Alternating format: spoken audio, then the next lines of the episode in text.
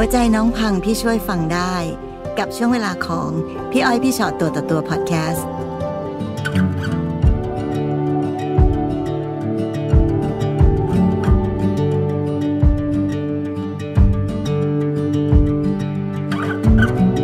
นี่วันนี้เรามาเจอกันค่ะพี่อ้อยพี่ชอตตัวต่อตัวนะคะ คุณน้องค่ะนะไหนมีอะไรมาเล่าให้ฟังกันคะค่ะ ก็เรื่องของหนูนะคะอืมก็คือ จริง ๆ แล้วส่วนตัวเนี่ยเป็นโรคซึมเศร้าค่ะนะคะ แล้วเราก็คิดมาตลอดว่าเราจะผ่านจุดนี้ไปได้ในการมีความสัมพันธ์ต่างๆ นานาไม่ว่าจะเป็นแฟนเป็นเพื่อนมีครอบครัวอะไรอย่างเงี้ยค่ะ แต่ว่ากับความสัมพันธ์ครั้งล่าสุดบางทีเราก็ไม่รู้ว่าที่มันจบลงแล้วมันเป็นเพราะตัวเราด้วยหรือเปล่า เป็นโรคซึมเศร้าอันนี้หนูปรึกษาหมอแล้ว ใช่ค่ะค่ะ จริงๆ จริง ๆ ตอนเป็นครั้งแรกเนี่ยคือตอนที่อยู่มหาลัยคือช่วงนั้นเนี่ยมีแฟนคนคนที่สองค่ะแล้วเขานอกใจอืมทีนี้เนี่ยมันก็ทำให้อาการเรามันชัดขึ้นมา คือก่อนหน้านี้ไม่มีเลยนะคะค่ะ ก็คืออาการที่มันชัดขึ้นมาก็คือ เราเราไม่ไหวอะเราอยู่ห้องอย่างเดียว ไม่ไม่อยากออกไปปกติก็คือจะทำงานร้องเพลงด้วยตั้งแต่ตอนที่เรียนอยู่ค่ะ เราก็ไม่อยากออกไปทำงาน ไม่อยากเรียนทุกอย่าง แต่สิ่งที่น่ากลัวที่สุดคือทุกทุกเย็นนะคะ มันเหมือนมันตั้งนาฬิกาชีวิตว่าทุกหกโมงเย็นอืมต้องร้องไห้อืมมันเป็นอย่างนั้นจริงๆค่ะค่ะ คือเรารู้สึกว่าถ้าวันไหนเราไม่ร้องไห้ มันเหมือนเราไม่ได้กินข้าวค่ะ เราใช้ชีวิตอยู่ไม่ได้ค่ะมันเป็นอย่างนั้นจริง ๆ จนรูเมทเราบอกว่าเราไปหาหมอไหมอืมจริง ๆ แบบว่ามันไม่น่ากลัวหรอก คือในในช่วงตอนนั้นนะคะน่าจะประมาณ 4 ปีที่แล้ว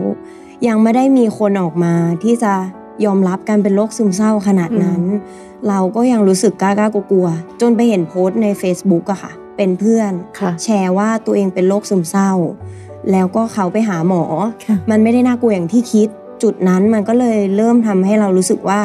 เราควรไปหาหมออืมทีนี้พอเราไปหาหมอแล้วอะค่ะค่ะหมอเขาก็ วินิจฉัยออกมาแล้วก็ให้ยาเรามาด้วย ในค่ะการปรับอารมณ์ของเราอะไรเงี้ยค่ะ คือหมอวินิจฉัยว่าไม่ใช่แค่เราเป็น major depressive แต่ว่าเราเป็นแพนิคร่วมด้วยอืม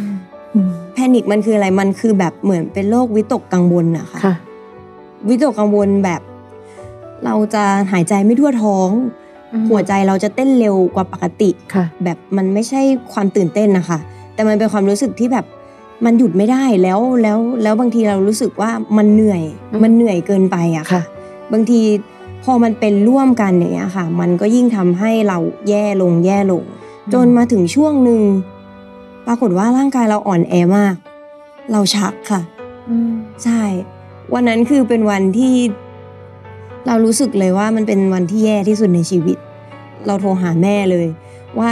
เราไม่ไหวเรารู้สึกว่าลิ้นมันแข็ง คอเรามันพับไปอีกข้างหนึ่งค่ะพอกลับมาบ้านปุ๊บเขาก็ขับรถไปส่งเราที่โรงพยาบาลวันนั้นคือเรารู้เลยว่าแบบ โอเคมันมันกำลังแบบทำร้ายเราแย่จมากริงๆละอืมมันกำลังแย่จริง ๆละอะไรอย่างเงี้ยค่ะ ตั้งแต่วันนั้นเราก็เลยพยายามดูแลตัวเองกินยา แล้วก็เลยทำให้เรารู้ตัวค่ะ จริง ๆ ว่าแบบเออมันไม่ใช่เรื่องเล่นๆนะอืมเราควรจริงจังกับมันค่ะค่ะ แล้วตอนที่หนูมีความรักและมีปัญหาค่ะ การเป็นโรคซึมเศร้ากับปัญหาความรักมันมันเป็นเรื่องที่มันต้องอยู่ด้วยกันอย่างยากเนาะใช่เป็นค่ะยังไงบ้างอะคะตั้งแต่พอเรารู้ตัวว่าเราเป็นซึมเศร้าเนี่ยเราเราจะปิดตัวเองพอสมควรนะคะพอเราเริ่มเปิดรับใครอย่างครั้งล่าสุดเข้ามา คือเราบอกเขาตลอดว่าเราเป็นนะค่ะแล้วแล้วคือณตอนนั้นน่ะ คือเราก็บอกไปว่า ถ้าคุณรับไม่ได้อะก็รับไม่ได้นะ แต่ก็บอก ถ้ารับได้ก็รับได้ แล้วความรู้สึกอะค่ะ ตอนที่เราพูดไปอะคือเราไม่ได้อยากจะพูดเพื่อแบบว่า รับได้ก็รับได้ รับไม่ได้ก็ไป แต่ความจริงมันคือเราคิดอย่างนั้นจริง ๆ เพราะว่าเราคิดมาตลอดด้วย mindset คนเป็นโรคซึมเศร้าอะค่ะเขาจะคิดว่าเราไม่ได้มีค่าพอที่จะให้ใครมานั่งรอเราหรือมานั่งเข้าใจเรา เพราะฉะนั้นเราก็เลยบอกกับเขาไปอย่างนั้นแล้วแรก ๆเขาคิดแบบนั้นจริง ๆว่า เรารับได้มัน มันจะหนักแค่ไหนกันเชียวค่ะเขาเขามาบอกในในตอนหลังนะคะ ช่วงที่เลิกกันไปแล้ว ว่ามันมันจะหนักแค่ไหนกันเชียว แต่พออยู่กับเราไปเรื่อยๆอะกลายเป็นว่าเขาเริ่มถามตัวเองว่า เรารับได้จริง ๆ หรือเปล่าและเขาไม่เคยบอกเราตลอดเวลาที่ผ่านมาเลย เพราะว่าเขากลัวว่ามันกระทบเราทำให้เราแบบเสียใจอะค่ะ เพราะบางทีเนี่ยเอ่อช่วงที่คบกันอยู่ อาจจะมีช่วงเวลาที่ทะเลาะกันบ้างเป็นปกติแล้วเขารู้สึกว่าเขาอะไม่อยากเห็นเราร้องไห้แล้วเวลาคนเป็นโรคซึมเศร้าร้องไห้อะค่ะ หนูขออนุญาตใช้คำว่า จอฟ้าคือมันจอฟ้าไปเลย มันแบงค์ไปเลยแบบเขาพูดกับเราว่าเขานึกว่าจะเสียเราไปแล้ว ค่ะ คือเรานิ่งไปเลยอะค่ะ ตอนเราร้องไห้คือมันเหมือนสติเราหลุดไปแบบช่วงหนึ่งอย่างเงี้ยค่ะ ใช่ นอกเหนือไปจากเวลาที่เรามีปัญหากัน เช่นสมมติทะเลาะกัน หรือมีอะไรที่ทำให้น้องเสียใจ เราต้องร้องไห้ไปจนแบบจอฟ้าอย่างที่ว่าเนี่ย ในการใช้ชีวิตอยู่ร่วมกันปกติอะค่ะ มันมีปัญหาอะไรไหมคะจริง ๆ แล้วเนี่ยกับแฟนเก่าความรักครั้งล่าสุดเนี่ยไม่ค่อยทะเลาะกันเลยค่ะ ทะเลาะกันน้อยมาก เราเองที่เป็นผู้หญิงที่ไปบอกผู้ชายว่า ถ้าคุณไม่โอเคอะ มีปัญหาอะไรอะพูดเลยนะอืมพูดมาเลยไม่ต้องเก็บไว้ คือเรารู้สึกว่ามีอะไรก็เคลียร์ค่ะครั้งต่อไปจะได้ไม่มีปัญหาจุดนั้นอีกอืมอะไรแบบเนี้ยค่ะค่ะ เพราะฉะนั้นเราก็เลยไม่ค่อยมีปัญหา แต่กลายเป็นว่าเออเรามารู้ช่วงทีหลังช่วงก่อนจะเลิกว่าเขารู้สึกว่ามันมีปัญหา แต่ไม่พูดใช่ค่ะ อะไรเป็นจุดเปลี่ยนที่ทำให้รู้สึกว่าจากคนที่เคยยอมรับได้ คิดว่าความรักมันน่าจะเดินหน้าต่อไปได้สิ จะด้วยอะไรก็ตามจะยอมรับได้จริง หรือยอมรับไม่ได้ก็แล้วแต่ แต่มันก็ไม่ได้มีเหตุการณ์อะไรที่ค่อนข้างแรง แล้วอะไรที่มาเป็นจุดเปลี่ยนนะคะ ตอนนั้นเป็นช่วงปีสุดท้ายที่เราเรียนค่ะค่ะ เราต้องไปเรียนต่อที่เกาหลีอืมแล้วเราไปเรียนต่อเกือบ 5 เดือนค่ะ แต่ปรากฏว่าช่วงใกล้ ๆ กับ เราก็รู้สึกว่ามันมีสัญญาณ สัญญาณความแบบห่างของเขา เขาเริ่มตอบน้อยอืมๆช้าๆ อะไรประมาณเนี้ยค่ะ เราก็เลยเริ่มรู้สึกว่ามันแปลกแต่เราก็บอกเขาตลอดว่า เดี๋ยวก็กลับแล้วนะ แต่ว่าพอกลับมาแล้วเนี่ย เขาไม่ได้รู้สึกดีใจเลย เขารู้สึกไม่เหมือนเดิมอืมแล้วเราก็ตกใจมาก เราก็บอกเขาว่า เออเราพยายามกันอีกรอบหนึ่งได้ไหมคบกันมาสองปีอะค่ะ คือมันก็ค่อนข้างเป็นระยะเวลาที่แบบ มันไม่ใช่แค่ความสัมพันธ์แบบผิวเผินอะ เราก็บอกว่าพยายามอีกสักหน่อย ลองอีกสักหน่อย แต่ปรากฏว่าพยายามไปได้ประมาณสามสี่วันเขาก็บอกว่ามันอึดอัดมันไม่ไหว จนผ่านมาประมาณอาทิตย์หนึ่งคือเราก็ติดต่อคุยกับเพื่อนว่าเดี๋ยวมันจะมีช่วงช่วงหนึ่งนะที่เราต้องไปทำงานอยู่แถวนั้น คิดว่ายังไงถ้าเราเรายังแอบดูแลเขาเหมือนเดิม คือเราก็หวังดีอะค่ะ เราก็ เหมือนติดเป็นนิสัยแบบ เราก็คิดว่าถ้าบางวันเราซื้อของไปหย่อนไว้ให้เขาอะไรยังไงให้เขาคือ เราไม่ได้เข้าไปก้าวไก่ายพื้นที่ส่วนตัวเขา เราแค่รู้สึกว่ามันเป็นนิสัยเราที่เราชอบดูแลคนอื่นอะไรอย่างเงี้ยค่ะ เพื่อนเขาก็บอกว่า อย่าเลย เดี๋ยวเขาถอยตัวออกมา ช่วงนี้เขามีเรื่องเยอะอยู่แล้ว เพื่อนเขาบอกว่าเขาไปหวั่นไหวกับเพื่อนตัวเอง ที่ที่เป็นเพื่อนกันมาตั้งนานแล้วอะไรเงี้ยค่ะ เป็นเพื่อนกันก่อนที่จะเจอเราด้วยซ้ำใช่ค่ะ เราอะเคยเห็นเคยเห็น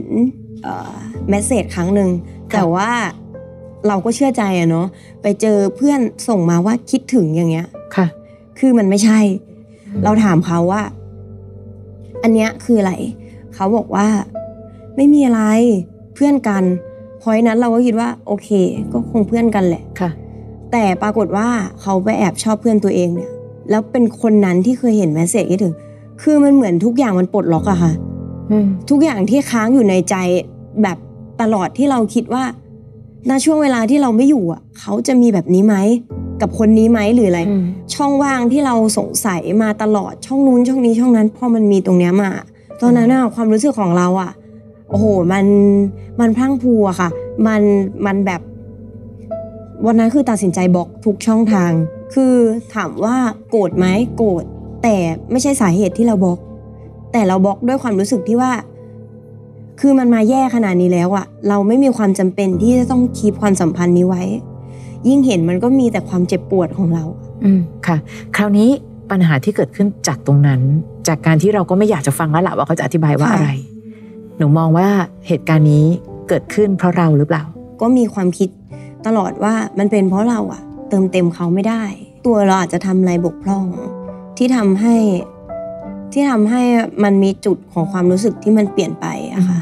คือบางทีเขาอาจจะได้อยู่ในสภาวะที่เขาควรจะโตมาปกติกับคนที่ไม่ได้เป็นอะไรไม่ต้องเป็นอะไรก็คือสนุกไปเรื่อยๆ ตามวัยของเขา อะไรอย่างเงี้ยค่ะ เราก็เลยรู้สึกว่า มันก็คงเป็นส่วนหนึ่งอะค่ะ ที่ทำให้ความสัมพันธ์มันอาจจะสั่นคลอน คือถ้ามองในแง่ของการใช้สติอืมพี่ว่าน้องเป็นคนที่แบบว่ามีสติเยอะมากนะขณะคิดว่าตัวเองป่วยนะ แต่หมายถึงว่า คือการวิเคราะห์ปัญหาน้องค่ะไม่ได้วิเคราะห์จากจากอารมณ์ของคนที่แบบป่วยแล้วคิดแต่อารมณ์อย่างเดียว แต่เหมือนมีสติพอที่จะแบบคิดเป็นเหตุเป็นผลเป็นขั้นเป็นตอนค่ะคือจริง ๆ แล้วเนี่ยที่พี่ชอบอกว่าเราดูมีสติมากขึ้นเนี่ย เพราะว่าเราเคยแย่มาแล้ว เราเลยพยายามบอกตัวเองว่า เราจะไม่กลับไปแย่เหมือนครั้งนั้นค่ะไม่อยากกลับไปชักแล้ว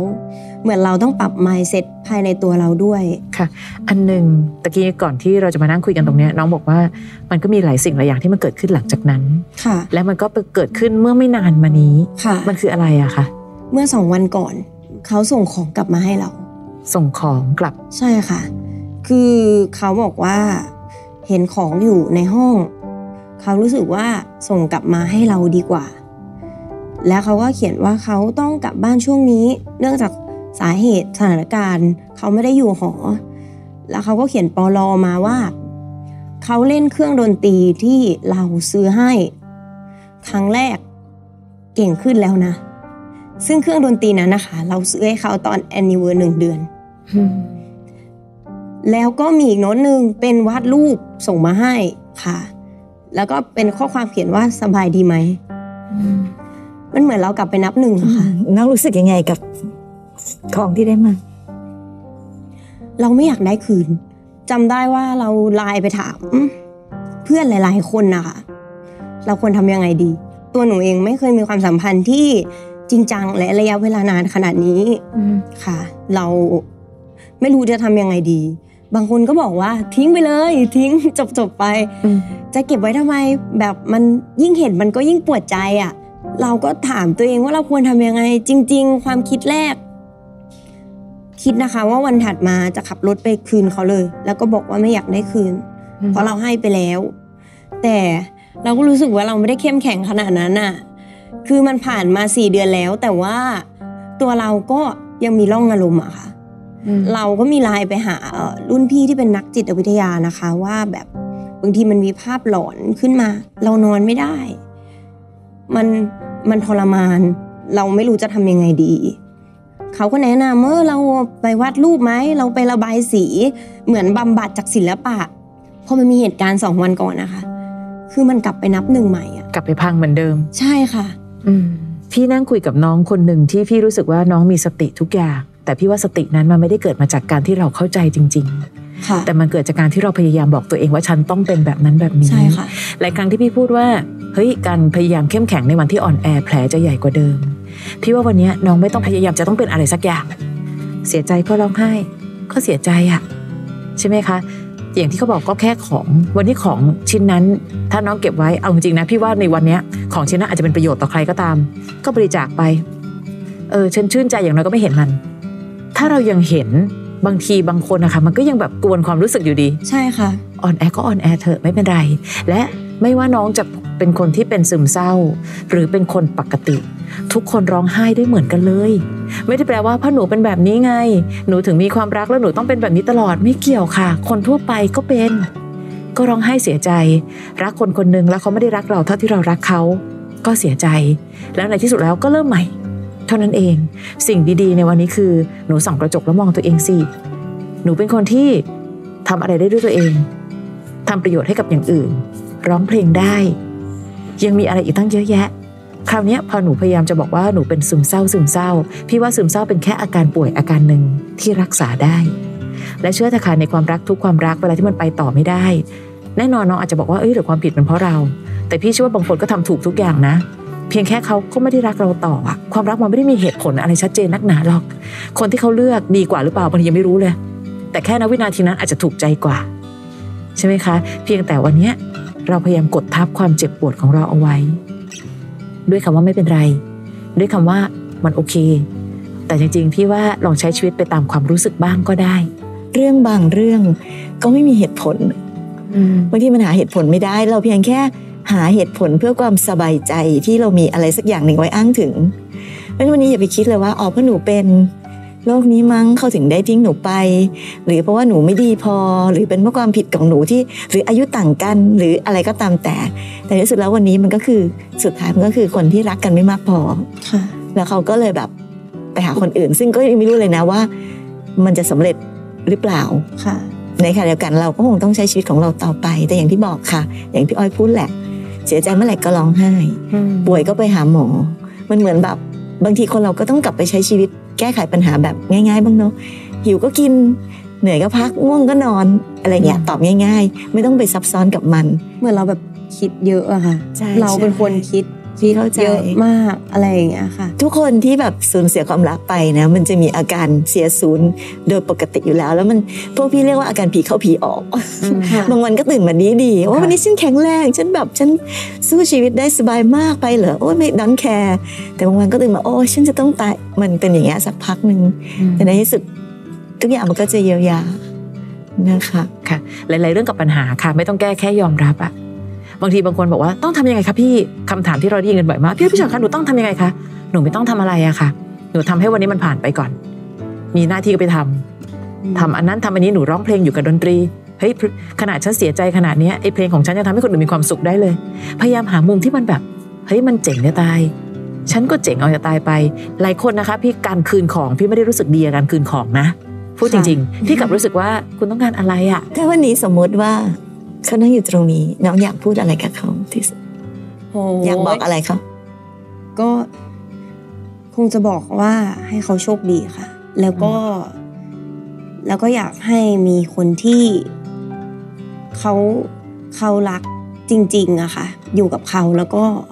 พร้อมจะดูแลเขาได้จริง ๆ ที่ไม่ใช่เราอะไรเงี้ยค่ะ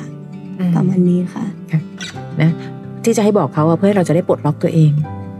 และในที่สุดที่สุดแล้วพี่ว่าไม่ใช่เขาจะต้องเจอคนดีที่รักเขาเขาเจอเจอคนที่เขารักด้วยอะค่ะ ถ้าเจอคนดีที่รักเขาแล้วเขาไม่ดูแลอย่างดี ไม่มีค่าอะไรเลย แต่วันเนี้ยเรากลับมาดูแลตัวเองได้แล้วค่ะเนาะง่ายสุดแต่ละวันวันนี้ยิ้มให้กับเรื่องอะไรได้ จดไว้ค่ะแล้วหนูจะรู้ว่าบางทีตั้งแต่ไม่มีเขาหนูลดเรื่องของการร้องไห้ลงไปตั้งเยอะเอ้ย ไม่งั้นหนูอาจจะต้องวนร้องไห้วันละต้องหลาย ๆ รอบค่ะเพราะคนคนเดียว โดยที่คนคนนั้นไม่ได้รู้สึกอะไรอีกแล้วเลย ใช่ไหมคะและถ้าเป็นไปได้พี่อยากให้การมานั่งคุยของเราในวันนี้ เป็นเรื่องอีกเรื่องหนี้ทำให้หนูยิ้มนะ เพราะวันนี้เรื่องของหนูน่าจะเป็นกำลังใจให้กับอีกหลาย ๆ คนที่นั่งดูกันอยู่ก็ได้ ค่ะนะได้นะคะเชื่อว่าคงมีหลาย ๆ คนที่อาจจะแบบเจ็บไข้ได้ป่วยเหมือนกันค่ะหรือกำลังเจอปัญหาเดียวกันอยู่ สิ่งที่เกิดขึ้นกับหนูมันไม่ได้สูญเปล่าค่ะ มันเป็นประโยชน์และเป็นกำลังใจให้คนอื่นได้ นะคะนะ